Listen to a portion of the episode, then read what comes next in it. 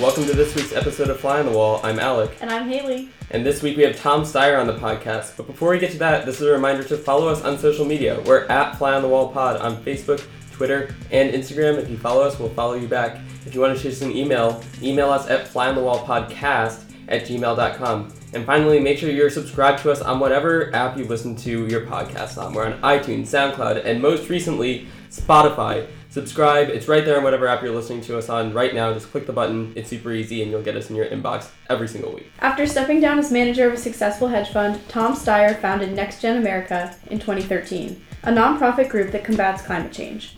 In 2017, Tom founded Need to Impeach, which rallies millions of Americans with a public call to impeach Donald Trump. Now here's Tom Steyer.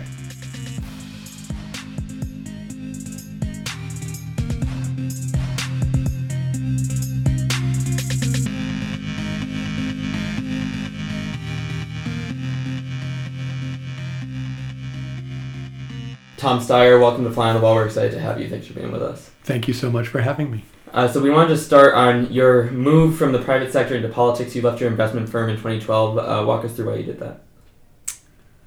Well, I'd spent 35 years as a professional investor, and I actually love investing because I love puzzles, and this is a puzzle with infinite variables. And I thought learning the different learning about the different economies around the world and learning how different systems worked and learning what how companies worked was something that was incredibly remains incredibly interesting to me.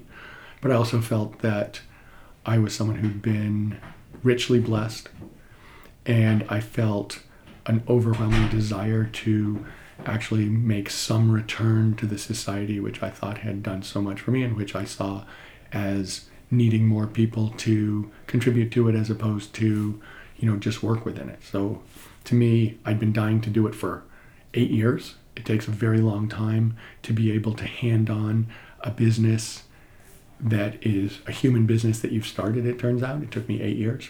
And finally, I felt like I was in a position to do it.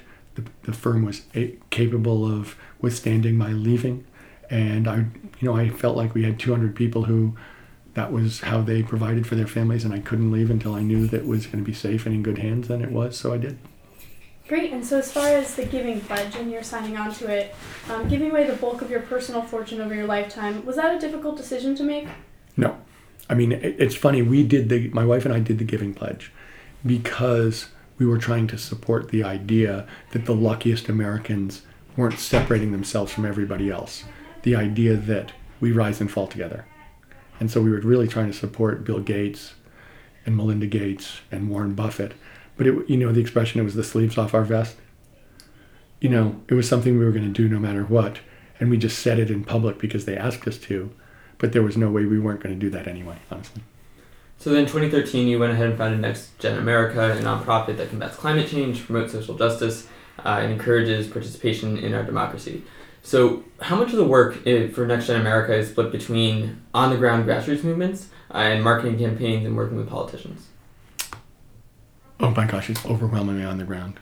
I mean, what we really, when I think about what we did in, tw- I mean, it's something where it's developed over time so that like any good organization you get you work on the things that go well and you get better at them and you try and develop capability at the same time that you get results so every single year we want to have results but we also want to build a capability so we can have more results the next year and so when we think about 2018 last year at NextGen, we were doing three basic things. We were doing youth organizing. So that's not working with politicians, that's straight up going around the country, being on 420 college campuses, doing a lot of stuff uh, on social media, trying to get people engaged, trying to get them registered, trying to get them turn out. We went door to door in seven states with our partners in the organized labor movement.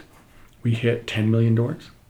That was all about trying to go to underrepresented communities who are less likely to be registered, engaged, and participating, and make sure that they in fact showed up in higher levels so that they could get, so that people would pay more attention to them, and so they'd get, you know, a fairer deal from society. And we ran three clean energy propositions in purple states to show that Americans want 50% clean energy by 2030. And we, that's you know, that wasn't something that's direct democracy going directly to the people and saying to them, what do you think? And so, you know, we do work, particularly in California, on specific issues. In 2018, we worked on the end to money bail.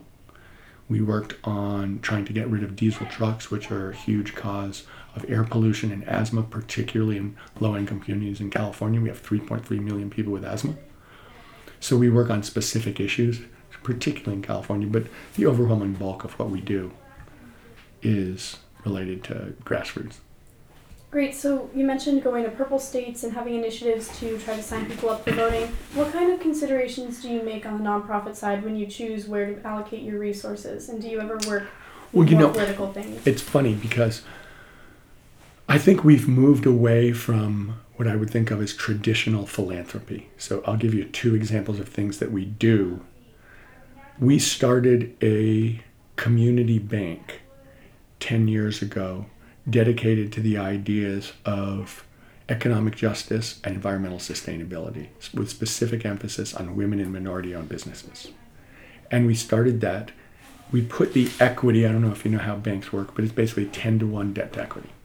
We put the equity into a foundation so that if we made money lending in a poor community, no one would think we were doing it so we could put the money in our pocket. That in fact, what we're trying to do is to have the, the impact but also have it work from a business standpoint so we can make more loans. It's a triple bottom line. So economic justice, environmental sustainability, but also business sustainability because we're insured by the Federal Deposit Insurance Corporation, and they don't want to hear that they're going to have to bail us out. Mm-hmm. We have to make a profit so that they'll feel comfortable insuring our deposits. But that's something where that's a billion dollar institution at this point from zero 10 years ago and that's an you know that isn't what you think of as a normal philanthropy but we sit there and we go wow we can measure we've made 5000 low income housing loans in the last three years. You know we can show how much um, clean energy we've financed. We can show the impact on jobs. We do a thing of one of the things we do is uh, fair lending to, for used cars. Everybody needs a ride to get to work in california. In, in most of the places where we are, public transportation is not a decent option. People need to get to work. It, can you imagine anything more likely to involve um, exploitation than a used car salesman with a loan? You know, particularly, I'd say, oh gosh, way over half, probably 80% of our clientele, English is not their first language. You know, we get a lot of first generation Americans. And so can you, so now you've got a used car salesman who are famous for being deceptive, a loan where people really don't understand a lot about finance, so the opportunity to be deceptive is great. And then you've got first generation Americans who may not speak English that well, but and also may be very uncomfortable in that kind of um, official bank environment. So the opportunity to rip them off is gigantic. So we went into it as a way of trying to provide a decent alternative where we make enough money to stay in business and make more loans, but where they we, there was no question that we're being honest. So then most recently you founded Need to Impeach, which is a group that does basically what the name implies, and that it works to uh, works towards the impeachment uh, of President Trump. So why did you decide to put your efforts towards uh, this cause uh, after a long time you know, working on policy areas like climate change?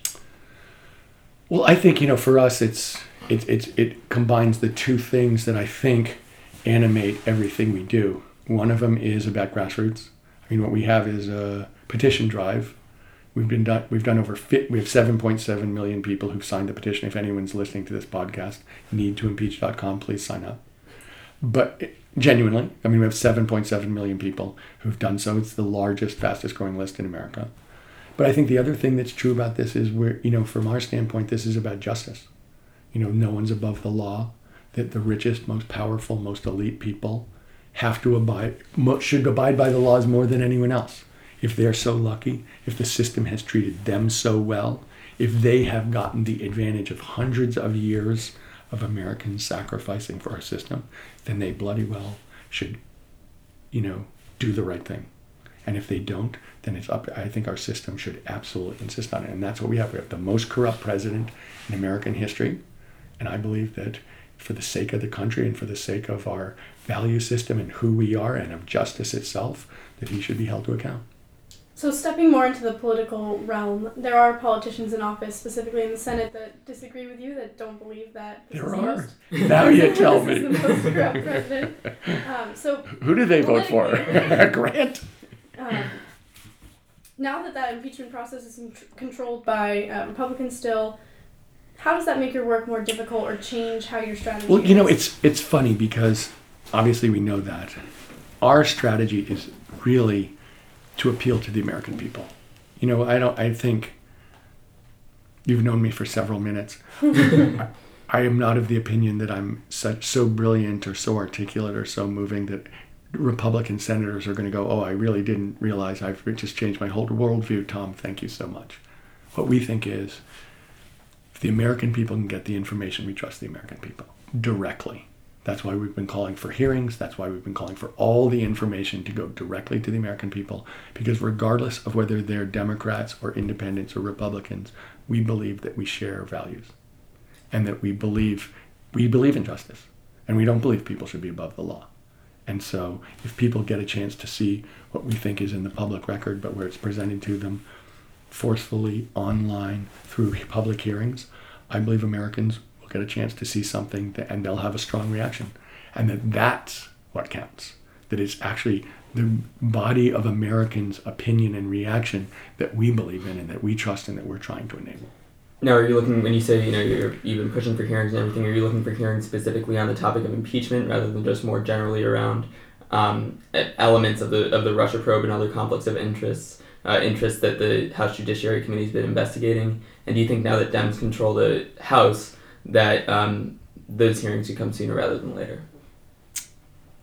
Well, the Dems have controlled the House for three months, and we've had one hearing, which was Michael Cohen in front of the House Oversight Committee.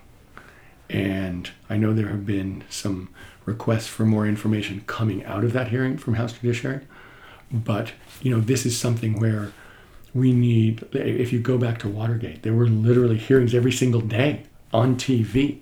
It was the it was the biggest soap opera in the history of the United States. If you think about the two hearings that we've had in the last year, that both took place, I believe, in Washington D.C., where you two people reside. Mm-hmm. One was Brett Kavanaugh, and one was Michael Cohen. And I would say that's exactly what we're looking for for the American people to get firsthand, direct evidence so they can judge for themselves. Look, people didn't see those things similarly. Some people saw them one way, some people saw them the other. That's fine with us. We believe that if the American people see this, they're going to have a strong reaction. And we believe that reaction will be that justice should be served and no one's above the law. And if you have contempt for the law and you routinely break your oath of office, that that's not okay. So, politically, your organization would prioritize supporting candidates that would look forward to impeaching the president rather than having main policy goals on, say, healthcare or climate change? Well, I would say we aren't going to, you know, from our standpoint, every candidate is an amalgamation of a bunch of things. And so, you know, are we going to support a candidate who is not a climate hawk? No. Straight up, no. But are we going to, you know, from our standpoint, what we really want, what we believe in is grassroots. What we believe in is turnout, the most participation by the most Americans across every category. And we believe that happens when you tell the truth. That when you tell the truth about difficult issues, because difficult issues are what Americans are grappling with. So if you don't want to talk about the difficult issues because you're worried about it, then when have you ever solved a problem that you aren't willing to talk about? I would go with never. You just hope it's going to go away. What we've seen in Washington is that the even the most straightforward but difficult issues haven't gone away. If you think about it, gun violence. You know, New Zealand took nine days to solve gun violence. We've had decades of it. We refused to act. We have 11 million people living in the United States without papers, undocumented people. You would think that we would have some form of comprehensive immigration reform, that the, a, a government would come up with that. We're not even discussing it. You know, you go down the list, we're the only country in the world that is not part of the Paris Climate Accords. The only country in the world. It's 194 to 1. You know, so you go down the list and what you see is dysfunction. Well, and I think that dysfunction is based around the idea that people either don't want to tell the truth or they don't want to reach a solution. So, So- as a follow up, um, as far as grassroots movements, do you do you have any thought that this might mobilize the Trump base and have them turn out more in 2020? You know, we heard that in 2018. Everyone said, "Oh my gosh, you're going to turn out the Trump base." What we found was turnout was up 60% in 2018. Democrats won by 9%. Youth vote, where we were organizing, went up by more than double. So no, I'm not worried. The Trump vote came out in 2018. The Trump vote is going to come out in 2020. The question is, are we going to come out? If we come out, we win. There are many more of us. If you look at 2014, turnout was 37% nationwide. If you look at 2018, it was 57%. 60% move, and Democrats won by 9%. So, no, I am not worried that Trump voters will turn out in 2020 because I know they'll turn out in 2020. The question is not whether they'll turn out, the question is whether we'll turn out. Because if you talk to people your age and say, why don't you vote? People always say, we don't think it matters. Neither party tells the truth. No one addresses the real issues. And what we're saying is, okay, we hear you. We're going to tell the truth. We're going to represent you.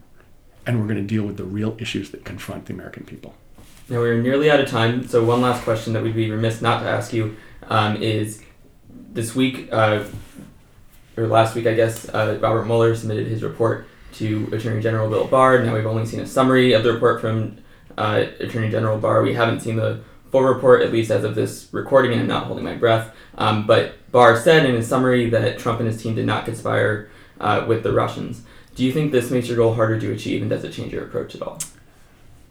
Well, let me say that for an entire year, we said this isn't about the Mueller report. People were saying we need to wait for the Mueller report. That's the only thing we have. And we kept saying, no, this is not about the Mueller report. We can see corruption in the public record on a daily basis. We can see obstruction of justice. So the and we said, please don't make it about the Mueller report. Let's have public hearings. Let's get the facts on these simple questions in front of the American people. Okay, a bunch of people said, let's wait for the Mueller report. And then Mr. Trump's handpicked attorney general interpreted it for America and said, there's nothing here, which we figured he would say. We still don't have the Mueller report. Does it make it more difficult? Yes, I think that, you know, we have the Trump camp claiming they've been exonerated. But actually, what's happened is we still don't have the Mueller report. We don't know what. What we always said was we're very interested in getting the information from the Mueller report. We're demanding to see the full Mueller report for the American people so we can make up our minds. But do I, has it changed my mind at all about whether this is the most corrupt president in American history? No. Does it change my mind about whether there was obstruction of justice? No. We'd love to see the Mueller report, but what is going on here is an attempt to massage the facts and to try and control the framework. And I felt from for over a year, if you go back and check, we've been saying don't accept this framework. That the only crime that you can be impeached for is colluding with the Russians to hack the election. We've been saying all along there's plenty of stuff in the public record that shows this is the most corrupt president. Please hold public hearings. Please get his tax returns. Please release the Mueller report to the American people so that we can all have our reactions and have a series of hearings so that we can be involved and see what our values are. Tom Steyer, thanks again so much for coming on Fly on the Wall. Thank you, guys. What a pleasure to be at Georgetown. That does it for this week's episode of Fly on the Wall. As a reminder, like I said at the beginning, follow us on social media. We're at Fly on the Wall Pod on Facebook, Twitter, and Instagram. I promise we'll follow you back. If you want to shoot us an email, it's flyonthewallpodcast at gmail.com. And finally, subscribe to us on whatever app you're listening to us on right now iTunes, SoundCloud, Spotify, or wherever else you're getting your podcast. Thanks for listening and happy Passover. And happy Easter. Have a great week.